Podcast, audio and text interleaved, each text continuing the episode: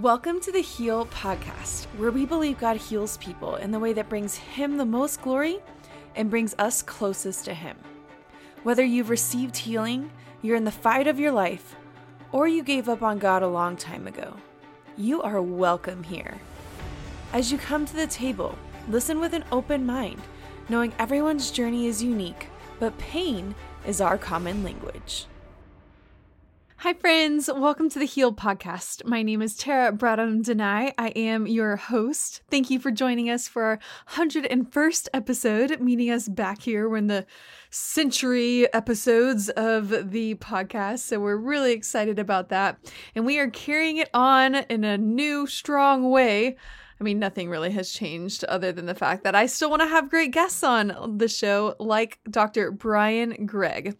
Dr. Brian Gregg is an associate professor of biblical studies at the University of Sioux Falls in South Dakota, where he has been for over two decades. And he wrote the book called What Does the Bible Say About Suffering? I love having people on who you can relate to on an emotional level. It's just people who have incredible stories, but I also think it's really important to have people on who have done more studying than you or I have, probably in certain areas of theology, because we are in the middle of a war, if you didn't know that. We are in a war where we know that we have the victory and we fight from victory, not for it. But there's still a lot of battles yet to be won, and the enemy of our souls has been given the reign of this world for now. He is the prince of this world. And so, to fight against the schemes of the enemy and how he would like to use our suffering, we have to take up the armor of God. And the sword of the Spirit is the word of God. So, what I love today about Dr. Gregg is that he brings a perspective that equips us with the word of God to be able to play offense in this kingdom war where we don't always have to be on the defense when suffering strikes, but we can equip ourselves to know what the Bible says about suffering and to go on the offense, taking back lands, taking back territory, you know, all in the spiritual sense for the kingdom and for our king. So that is what I believe this episode is going to do for us today. And I really, really believe that Dr. Gregg's book will further equip you in that. He talks about 12 different perspectives on suffering. And I think this is so important because we try to wrestle with God on this podcast about what are the, the possible ways that God heals us, what are the possible reasons or purposes or perspectives in our suffering. And Dr. Gregg gives us 12 of those. And I think this is where we often mess up is we try to just pinpoint one and we don't understand the complexity of how the Bible presents suffering as a whole.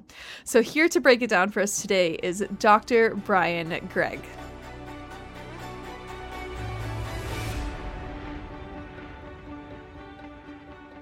Brian, I just told you as we chatted that I am excited because I feel like you wrote a book that encompasses our podcast quite literally.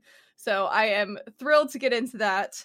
Thank you for being here. Oh, it's my pleasure. Well, to start with, I think we're going to do deep dive into the academic stuff in a second. So before we go down that rabbit trail, because it's really fun for me, will you tell people just a little bit, maybe something they wouldn't know about you? I mean, yes, I'll tell them that you're a professor and all of that, but any any fun hobbies, any family, anything just weird that's coming to your mind about yourself? Well, I'm sure there are a lot of weird things I could tell you, but I'm not sure how many of them I went out there in public. I have a lot of hobbies. I really enjoy nature. I play a lot of board games with my family. Mm. Got a wife and two kids. What are your favorite board games? Favorite board games?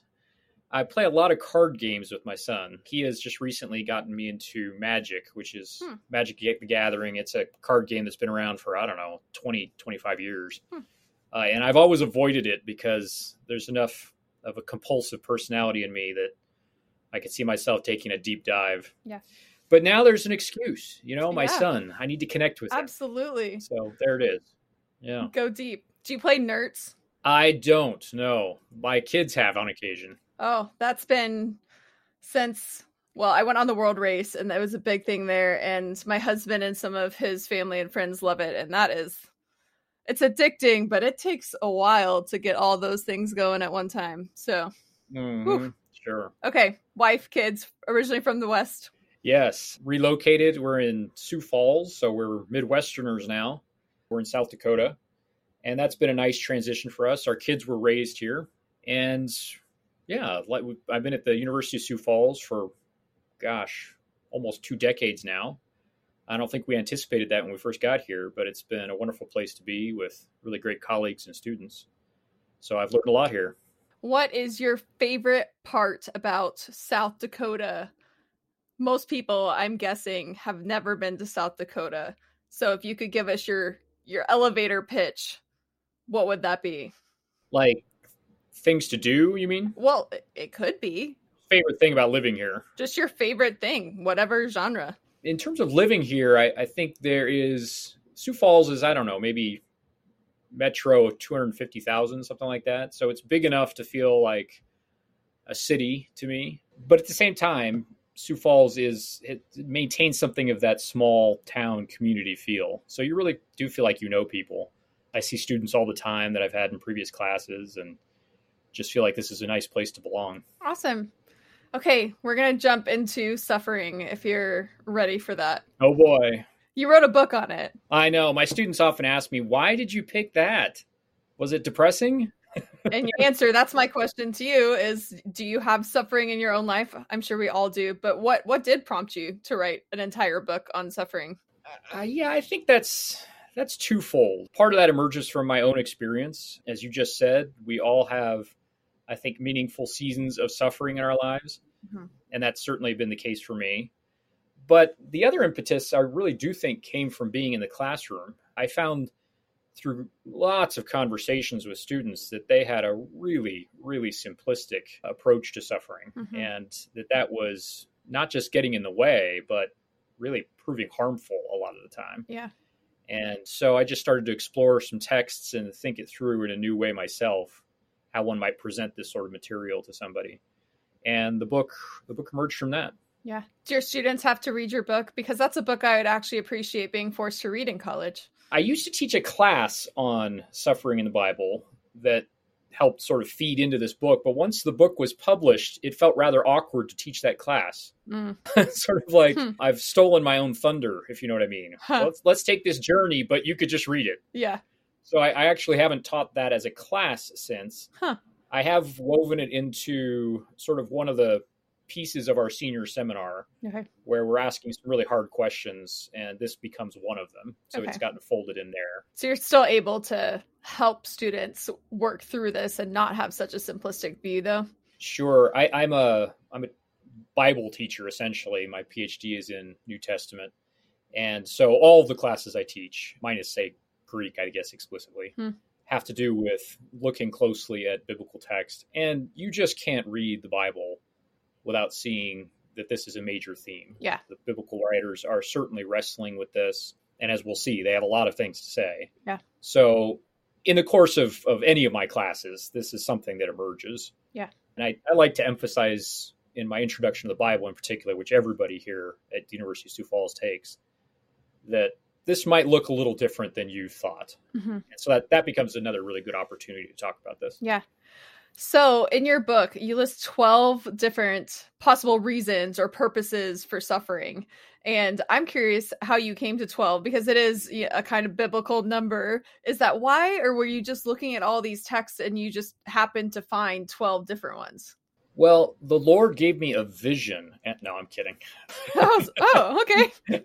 no, it, there's there's nothing mysterious or magical about the number 12 in this case. I really wrestled with what I was finding, and these are the 12 that emerged. I actually had 11 at one point because I didn't know exactly how to talk about the, that 12th one that made it into the book. And I remember a conversation with a friend. He said, "No, this is this is important. Hmm.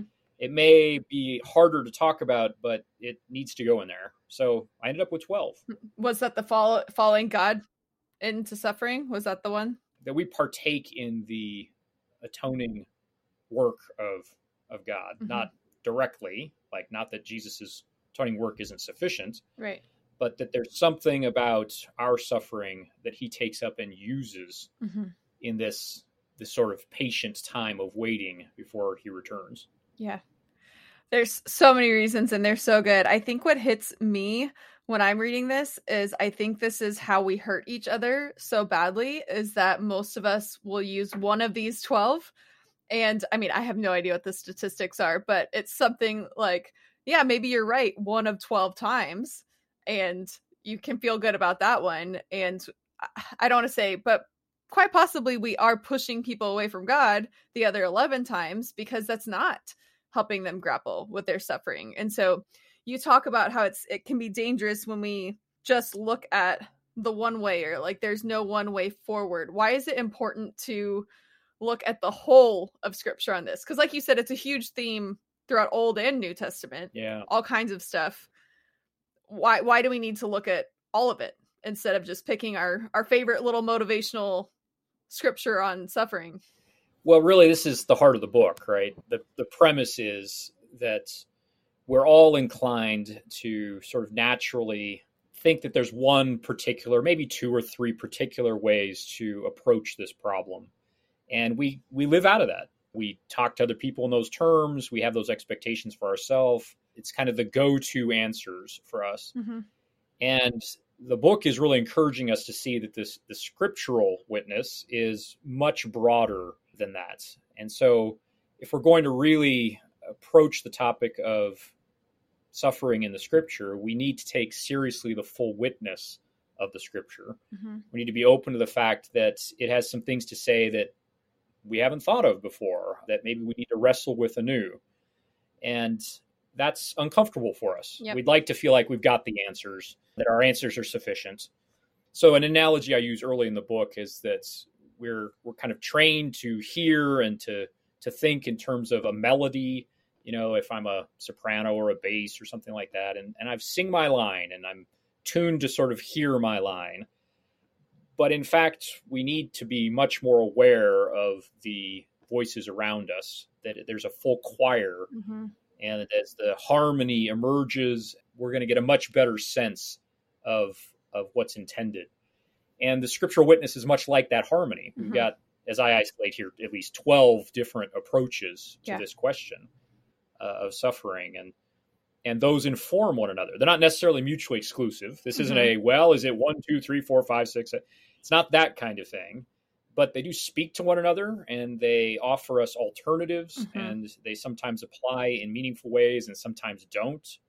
And if we're not willing to sort of wade into the to the deep end there mm-hmm. and sort through some of that, we're we're liable to to miss the point sometimes or miss miss what God is at work doing. Yeah. And as you said, there can be really some pretty negative effects for how we relate to others potentially as well. Yeah. We seek to interpret something for them in a way that is neither helpful nor accurate. Yeah. We can do some damage in the process. Did you find anything surprised you as you were writing this book, or what were your ones that you kind of leaned towards? I'm kind of looking at which ones I lean towards because just, I mean, some of them you talk about like punishment, it can be a punishment for sin, suffering that is in the Bible, which, you know, you get the hell fire and brimstone preaching from that yeah. but i mean that is in the the bible or that some of it's just a result of people sinning and that's why we have suffering or you know you have god redeeming it in the future. Suffering is training. Suffering is testing. Suffering in the power of weakness. Suffering in god's comfort. I mean there's and there's so many more. Yeah. I think i tend to look at it as maybe a testing or growing because i'm lead towards that challenge in life of like okay this is going to be used for good. But i think some other people lean towards other ones. Mm-hmm. Maybe their church background. What were those that you leaned towards and did any surprise you that you found yeah. You know, I think oddly enough, you may lean towards something that's not even remotely attractive to you. Hmm. So I, I, think for myself, part of my own journey was understanding and embracing that there was complexity here mm-hmm. and that my intuition, which usually was telling me I did something wrong, and that's why this is befalling me, was not necessarily an adequate guide. Hmm. I needed to listen to some voices beyond that intuition. Now, I'm not sure where I developed that sense that, you know, what God is most interested in is to be talked about in punitive terms. I, I don't believe that is hmm. the, the, center of who God is at all. Interesting. But I do find myself in crisis or in difficulty or in suffering, gravitating to that sort of thing. Hmm. So this has been very instructive work for me personally, just to move past that and think of other ways to to approach my own pain. Mm-hmm. That's really important, I think. Yeah. Which one do you feel like you didn't think of or was like the least that you had thought about which reason? And I know I don't know if you have the list of all 12. Yeah. I mean, I don't know if there's a least. I, I think as my as I've developed as a disciple, kind of brought these things to God and, and experienced them with Him. Some of these have really taken hold in my heart and in my spirit in a different way. I think certainly the the chapter on eschatology, the sense that God has a hope and a future for us, that mm-hmm. resurrection speaks to a story where God wins, and He's folded me into that. That that's really been a meaningful touchstone for me now. Mm-hmm. I think I find myself going back to that a lot. Yeah. Now it's important not to short circuit people's processes with something like that. Mm-hmm. I've found maybe interestingly that it is is rarely very comforting when people are first experiencing real grief to to go towards that kind of perspective. Right? Yeah. Well, it's okay. There's a resurrection. I think of Jesus' conversation with Mary and Martha. You know, mm-hmm. he's talking to two sisters after the death of Lazarus, and the sister says, Well, you know, I understand that they will be raised in the last day. And she's essentially asking him, But what about now? Mm-hmm. I'm missing him now. I don't have him anymore. Yeah. And there's real sorrow to that. And we don't want to short circuit that by saying, but but yeah, the, there's another there's another piece of the puzzle. The story's got a good end. Just hang on. Mm-hmm. So all I mean, all of them, as attractive as any one of them may be, mm-hmm. all got their time and they've got their place. Yes. So at the same time, that is a profound truth that we need to proclaim.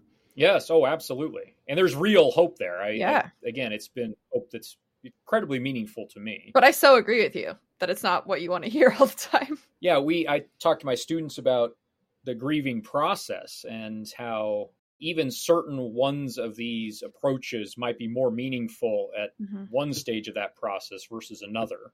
You know, the whole idea of being trained or developed soul making, if you will. Well, that's not very attractive to me in the moment. Mm-hmm.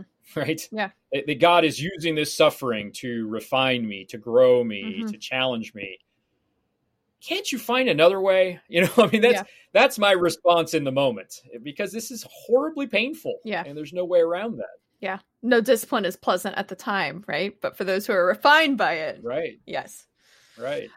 And I tell you, my experience in the gym certainly bears yeah. witness to that. Yep, absolutely. Because you, I was talking about this with another gal on who's going to be the week before you, but a pastor I listened to, I mean, John Mark Comer says that, or maybe it was Tyler Staton, whatever. I go to Bridgetown and they they feed off of each other because we have the new pastor now. But he says our strongest desires is not always our deepest desires, mm. right? And that's that's the discipline there. I think you're talking about. On that, I I want to talk to you about control. Control, we can be like, I, discipline is a form of control almost and when it's a self-discipline and all of that and i think maybe that's also why i lean towards that kind of view of suffering because it's something that i can control sure. and okay if this is going to grow me i'm going to i'm going to learn and i'm going to do it and all of that because i have huge control issues the lord has revealed to me so you wrote now that you said you know at the time i found these mysteries mysteries of god that you couldn't understand and a lot of this very unsettling honestly, I think I distrusted the truthfulness of something that eluded my explanation and categorization. I see now that this distrust was actually rooted in a loss of control. Slowly but surely, I have come to see that if God is really and truly beyond me, then it is only reasonable that there would be mysteries too deep and wide for me. Ultimately, God does not call me to trust in my understanding of Him, He calls me to trust Him talk about that from a PhD professor standpoint. Not understanding of him, but him.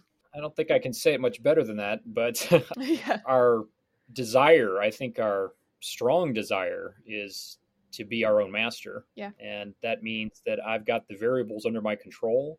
I know what buttons to push to make the outcome I want to have happen happen. Mm-hmm.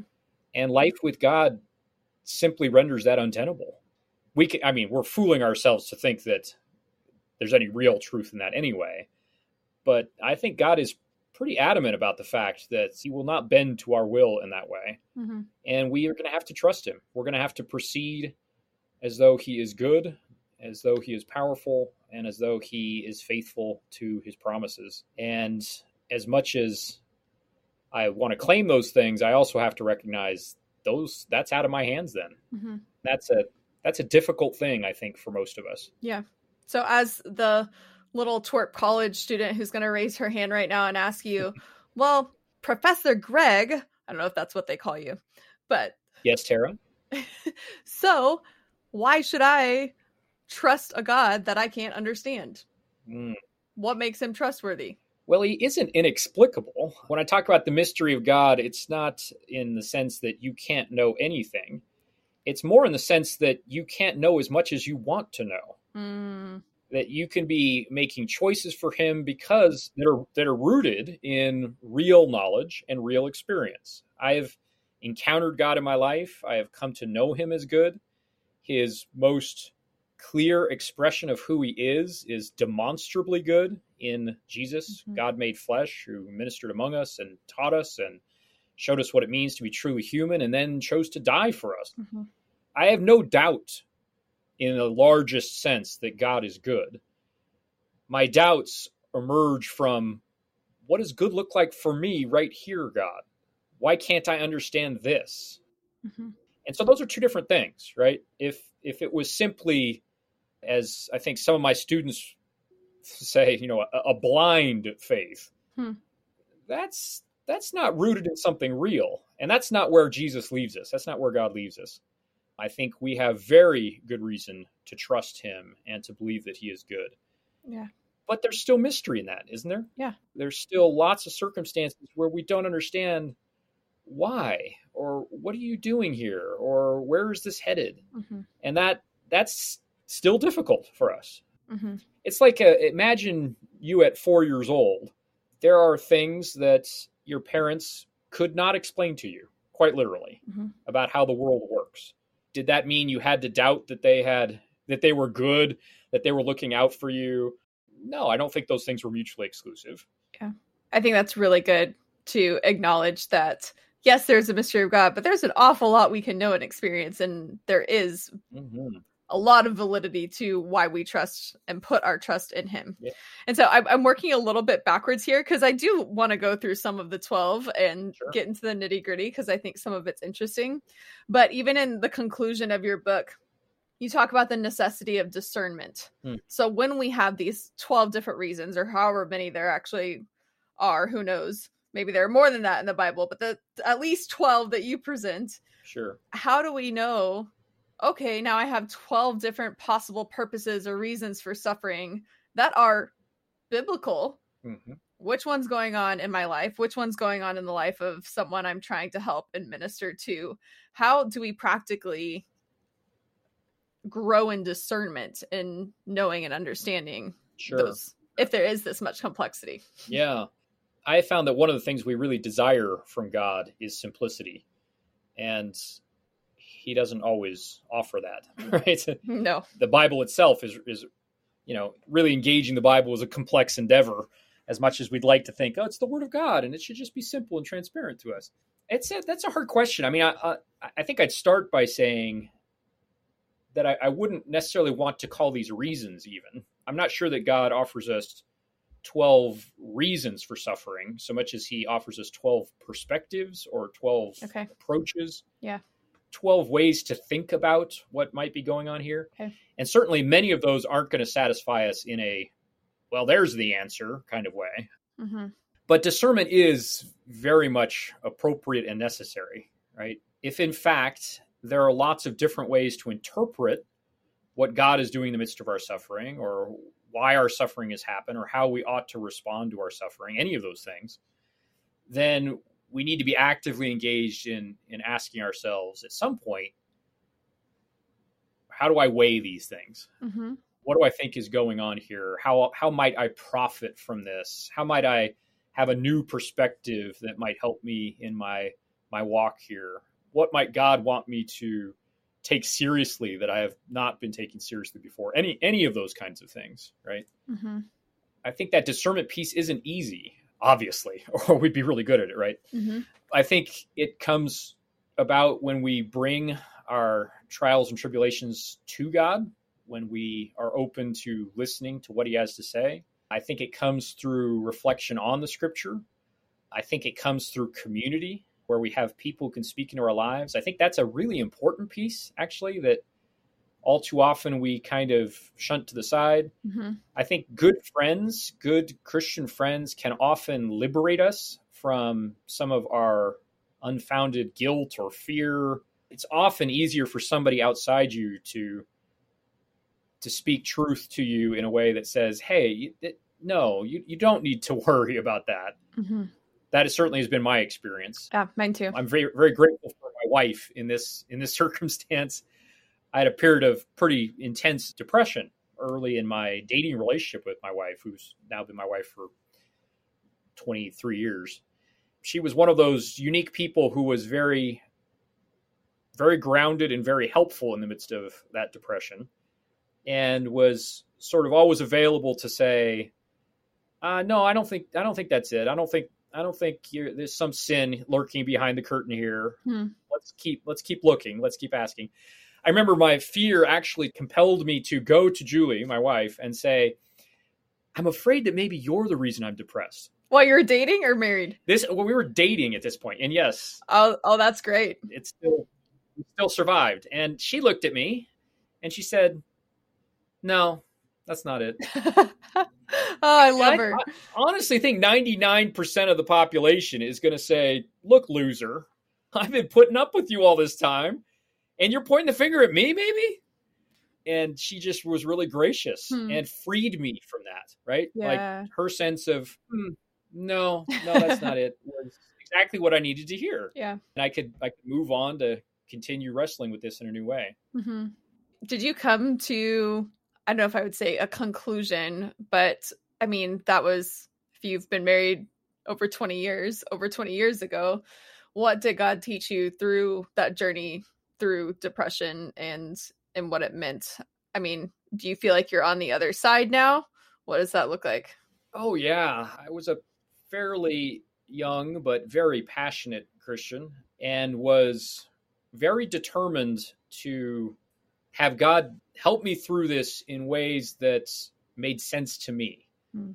And at some point that became became impossible. I was so phenomenally depressed that some people took me under their wing and said, maybe we should talk to a doctor. So I've got a, a on my mom's side of the family, there's sort of a long history of, of some chemical depression. So mm-hmm. I got on a medication and those were the two only those last two bouts of depression I've ever had. Hmm. So in my case, I'm very grateful. I um, sometimes wonder what it'd be like to live my life 100 years ago. Yeah. Be an entirely different person. Yeah. Either be working in the fields and just sweating out my grief or I don't know, maybe something far worse. Yeah. I'm not sure. And so you're speaking from someone who got the I guess I would say in the the physical healing realm like you got the cure, right? And you experienced that and yet I imagine there's still so much that God taught you and brought you through in that time, right? Oh, it was very formative time for me. In some ways that were very good, and in some that were, I think, difficult and hard. Uh, even in my relationship with God, I had a lot of fear for quite a few years because I was so eager to have God step in and just make it right. I think I spent a lot of time thinking about God, what do you want me to do here? how do I push the right buttons and have you act on my behalf? And though you're right, I did very much come out of that with healing essentially. It wasn't in the in the, the way I thought that would happen. And so there's cer- certainly some lingering fear there for me. And I think intimacy with God sort of became a small incremental step by step process mm-hmm. in the years that followed. Sort of opening myself up again and feeling like, you're good and I can trust you. Mm-hmm. I don't have to live in this fear. What would you say to someone who's in that spot where you were, where they're like, well, I just don't, I don't know if I want to take, I feel betrayed by God. I don't want to take those steps to trust him again. What's like a good starter baby step to say, okay, I'm gonna just take this little step out and, and trust you here? Or do you remember what that looked like for you? Yeah, I suppose it depends on whether you're in the thick of it or not. I think I was very much trying to survive when I was in the thick of that. Mm-hmm. And I think, at least for depression, what was so terribly debilitating about that was that you have this sense that this is all that there is. Mm-hmm. I felt like it was inevitable that tomorrow will be like today. And there's a fundamental lack of hope in that, right? Mm-hmm. So once things started to turn around, making those choices became a lot easier. But it's very difficult in that in that place mm-hmm. to to move in that direction. Mm-hmm. I do think probably you need people to surround you and love you and lift you up and yeah. help you find a way forward.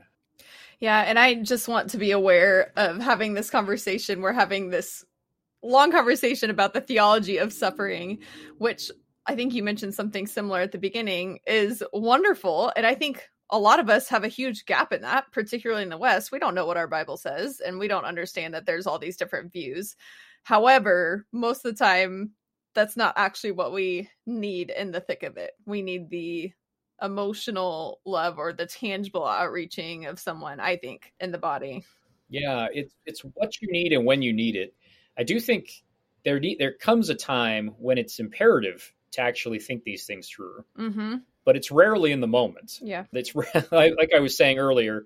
Many of these approaches are, are rarely very satisfying. Yeah, if they're sort of explained or delivered from on high when you're right in the the crucible of suffering. Mm-hmm. But as as you kind of come out on the other side and are preparing for, in some ways, for the next season of suffering, because this is the nature of life in this world. Yeah, I, I do think the ability to think things through, to to have uh, categories and a renewed perspective. Mm-hmm. Those things are vital. Actually, they they really help us navigate what comes next. Yeah. And so it's the when the when is critical, right? Yeah. I often have people say, "Well, should I give you? I've got this friend who, you know, this horrible thing just happened to them. Should I give them your book?" And I want to say, "In a year." Mm-hmm. You know, I mean, it's it's almost that sort of thing, right? It's yeah. important work for them to do, and it's going to be, I think, potentially even really healing yeah. in a process, the larger process.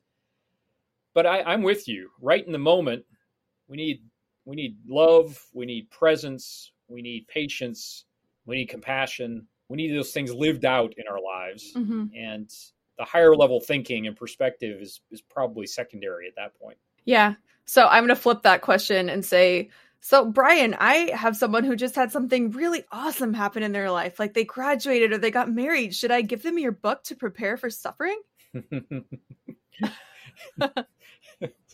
yes um, they might perceive that as somewhat something of a downer i would yeah, imagine that, yep Yep. Congratulations on your wedding.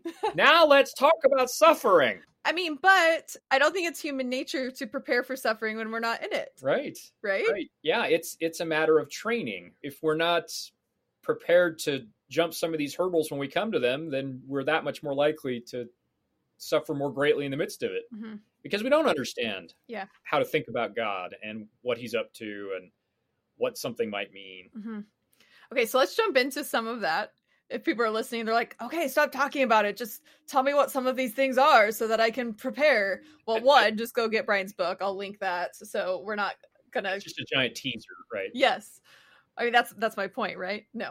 I do think people should get the book because we're not going to get to all the depth that you have there. But I like how you shared this one part because I think this is something people really struggle with. I think I've had some podcast guests say this as an explanation for their suffering. And you said you had a student who came to you and he said he was molested as a child and said that that happened so that he could minister to others in similar situations. So I think people in pain, I've heard people say, well, this happened so that I could minister to people who also have pain. I could say that, right? Look what God has done and birthed a ministry out of my horrendous pain where I just begged him, okay, if you can use this for one person's life. But that's a great effect, but why why would you say that that did not happen so that there could be a ministry? Right. I really think there's an important distinction to make here. One that that speaks to the the true character of God. I think in many of these capacities, in many of these approaches, God takes up suffering. He is redemptive in the midst of it. He finds ways to bring good out of it. Mm-hmm. But that doesn't necessitate sort of the conviction that God made it happen. I'm startled how quickly people go there. There's theologically, you would call this divine determinism, hmm. which is a very particular view of God's sovereignty, which says everything that happens, absolutely everything, is the express will of God. Hmm. I, I absolutely affirm that God has promises and purposes, that He can and does work in the world, yeah. that there are times and places we can look to, certainly in the Bible and elsewhere, where we can say that that's God following through on, on what he wants to do. And sometimes it's big things, and sometimes it's small things.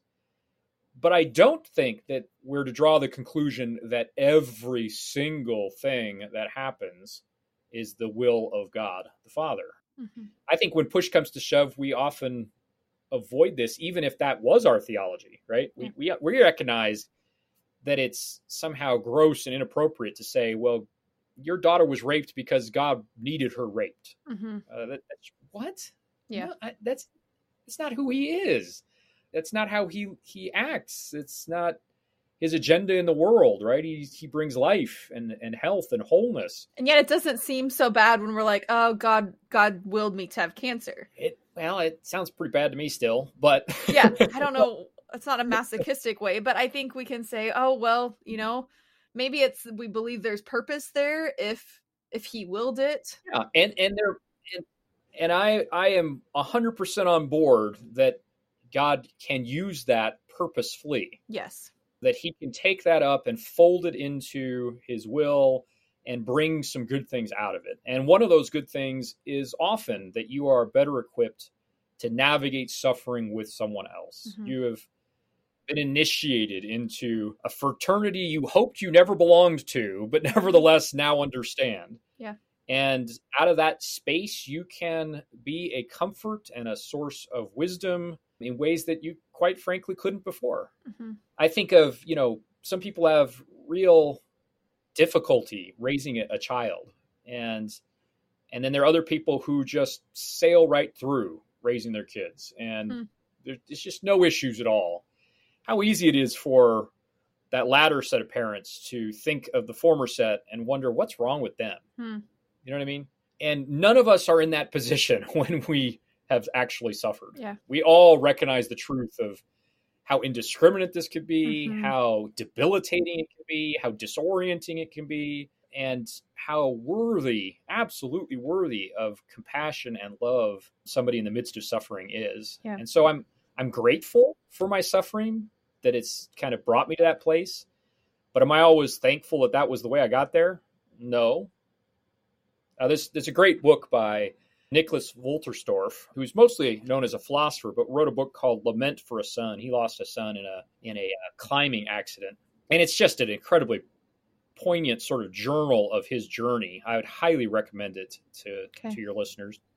The journey of grief in this case and he's wrestling with all this sort of stuff. And Wolterstorff says, you know, that he reflects at the end of the book, yes, I've become a different person. That God has transformed me here. I'm I am more Christ-like, he says essentially. And yet, would I trade it all to have my son back? In a heartbeat. Mm-hmm. I get that. That makes sense. Yeah. I really don't think ultimately God needs us to suffer in order to accomplish his purposes. Mm-hmm. I think a much better way to think about this is that God takes up those sufferings and makes mm-hmm. good use of them. Yeah. You said that theologically the gap between intends and permits is a virtual chasm. Yeah. It, well, it is to me. Yeah. There are people who are happy to ascribe all kinds of things to God that I find quite objectionable. Right. God did that to you, or God did that to you. I'm, that makes me deeply uncomfortable often. Yeah. Well, so one thing I wanted to talk to you about, because you mentioned this in your book, one of the okay, what did you say? There, there are 12 perspectives, not reasons. One of the perspectives is that some suffering exists as a result of free will. And yeah. we talk about this. And I think in your conclusion, you say, as part of our control, you know, we'd love to say, well, cancer is part of the refining one. And this, you know, free will, a murder is definitely part of the free will. And there, it's just not that simple. Yeah. But I think I am fascinated with World War II. That's my, I don't want to say guilty pleasure reading World War II books. Yeah. I mean, I just finished one about the horses that they were getting back this American mission to get a bunch of horses back because the Nazis were breeding them. Mm-hmm. Ironically, kind of like how they viewed humans yeah. and, and the purity of races.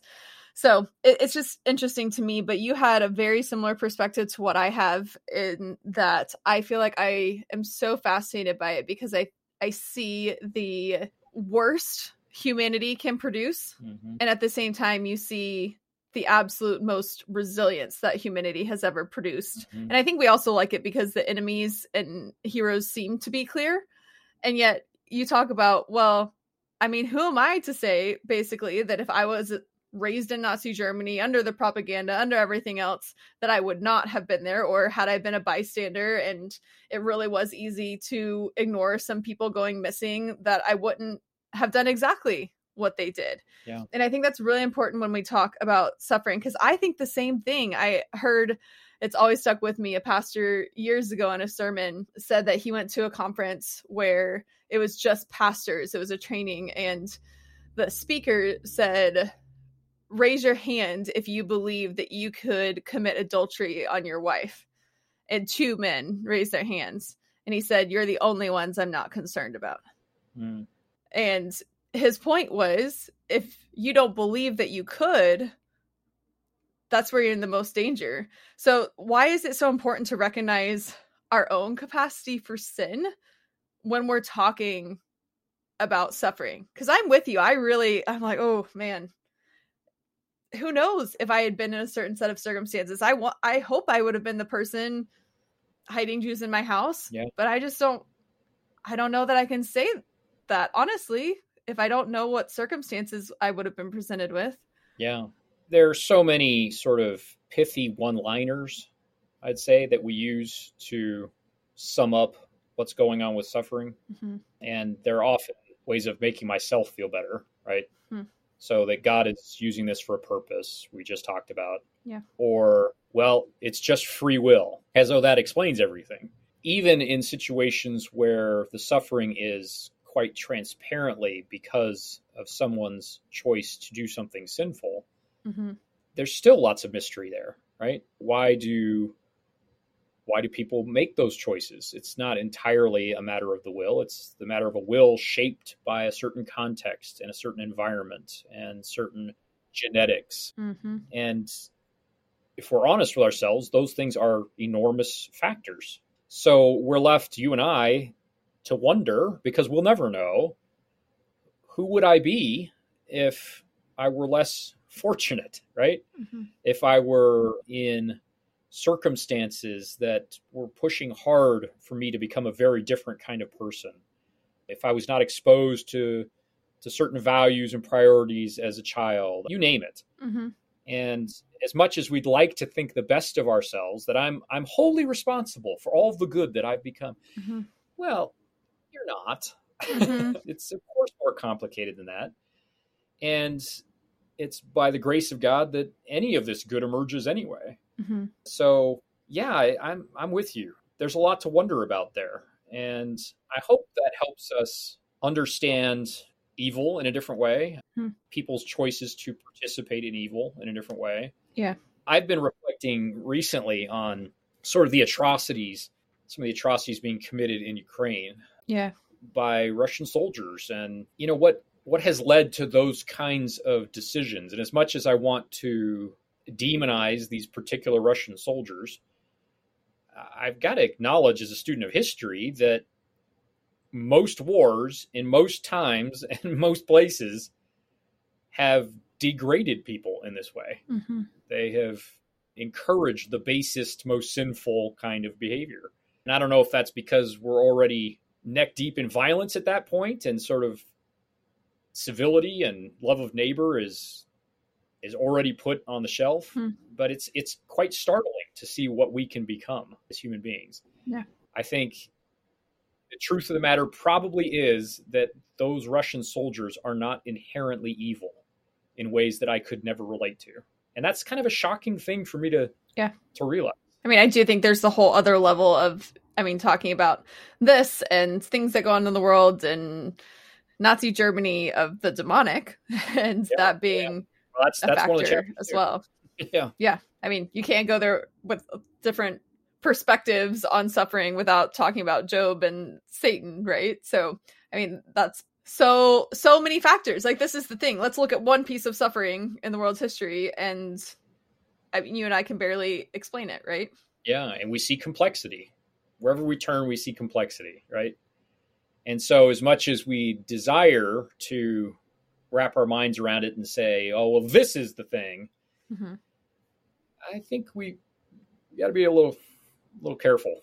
Yeah.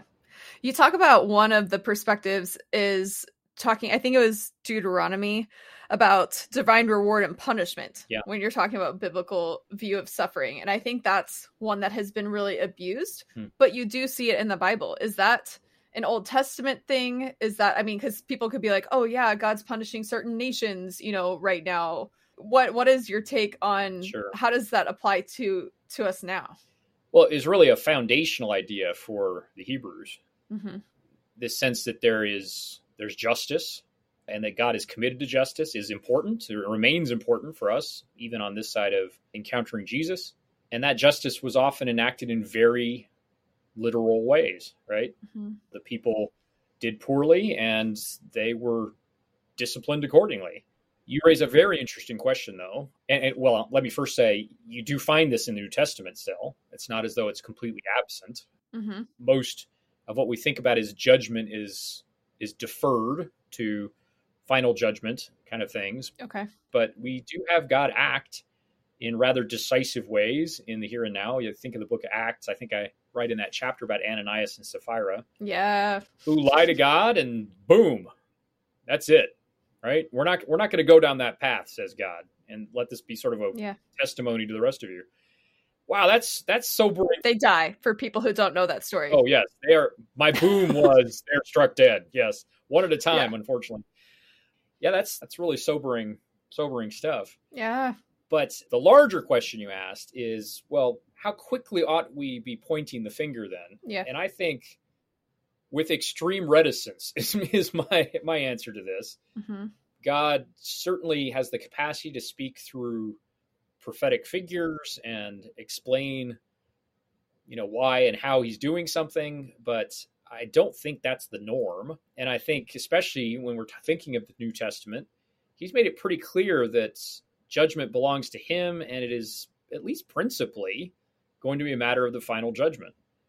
So I, I think what we get a lot of that I'd like to see a lot less of is wow, this horrible thing happened and I know who to blame. Hmm. It's it's the sin of this country or this people group or that minority or boy, we have a lot of demonizing hmm of various peoples. And I I'm afraid that in the process we've very much lost sight of how Jesus actually interacts with people hmm that he is consistently moving to find lost sheep, to extend hands of opportunity and second chances and redemption. And I think when we point the finger in this sort of way, we're completely losing that. Yeah. We're missing the opportunity that might be in front of us to to fold people in and to minister in Jesus' name. Yeah. So I think it's by and large a pretty bad idea. Yeah. Just as a learner right now, learning from you, because I tend to very much say, though, like on an individual basis. So let's talk about Ananias and Sapphira for a second. And we're like, well, I don't believe that your illness is a result of your sin. And I mean, there's complexity there with, I think sometimes you can get physical issues from sin patterns because your body takes that on in itself of just weariness or you know reacting to certain emotional habits we have Repressing traumatic things. Yeah all kinds yeah of ways it manifests in the body. yeah Sure. so but do you think that let's say a physical issue is ever a direct punishment from God. Is that a possibility? Why would that be useful? And maybe that's a that's reorienting the question in the wrong way, but yeah. But uh, that, that's kind of what comes to mind for me is what what would God be accomplishing here? Mm-hmm. Is He trying to get your attention? Because I can think of a lot of better other other better ways to do that. Mm-hmm. Is this a matter of conviction?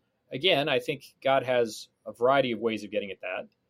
I think sometimes when we we do pack things down emotionally that then Mm-hmm. manifest in our bodies, those are those are signs, Right. right? That those are those are ways that our body is even getting at our attention and saying, "Hey, there's something I need you to pay attention to here." That's what pain receptors are all about Mm-hmm. on a fundamental level. Yeah. You know, the the ability to not feel pain is actually a devastatingly bad condition because Have you read The Gift of Pain yeah, I have. Yeah. It, or heard of it? it, it's uh Yeah. it's you know, you're you're going to be in real trouble if you can't feel pain. Yeah. So it's it's there, it's serving some good in that sense as a warning system, etc. But I I I struggle to think that God's best way forward with us is to afflict us in that sort of way. Mhm. I'm much more inclined to think that like like a heroin addict, right, is is going to come out of using heroin and still suffer some consequences. That's just inevitable Mhm. or virtually inevitable. I mean God can God can do anything, but it's Right. it's probably going to be part of your story that the entire process of getting clean takes a toll that there's suffering involved Mhm. and I, you know could you call that part of the sin sure but it's not like I'm, I, that's not god saying i need this to be really painful for you now Mhm. i think it's a byproduct of bad choices we make Yeah. not an affliction from god in that sense Yeah. is that a, a useful distinction Yes, I just wanted to ask that because I could just I try to think like someone listening and I think that's a question that people might be embarrassed to ask. Like I don't even want to suggest that.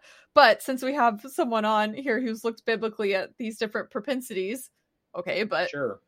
Well, it was a it? very common way in the first century, for instance, and Jesus carves out a whole new Mhm. way of approaching that. I'm sure is I mean you know that passage in John Yep. probably better than I do, given the nature of the podcast, Yeah. where he he's redefining that. He's saying uh, you're making some assumptions that just aren't true, yeah. and I find that very liberating personally. About the blind man, right? Yes, yes. Of Uh, what? that, that it, is it Yeah. is is it his sin? Is it his parents' sin? Yeah. Neither, says Jesus. You're you're barking up the wrong Mhm. tree here. And again, what good is that going to do? Yeah.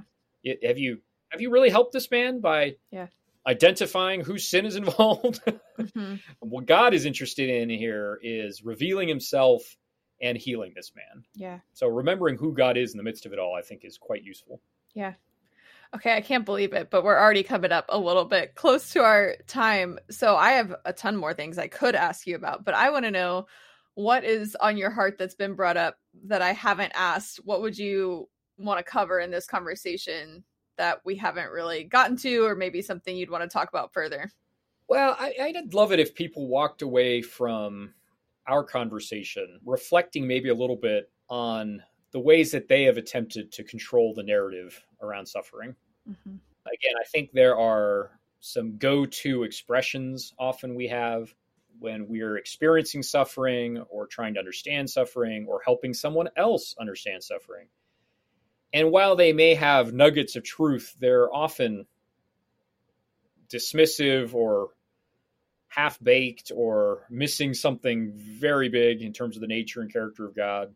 I'd really love it if people would would take some time and think about this in a, in a larger sense. Mm-hmm. Just just to get a handle on, well, this is more complex than I maybe acknowledge. Mhm.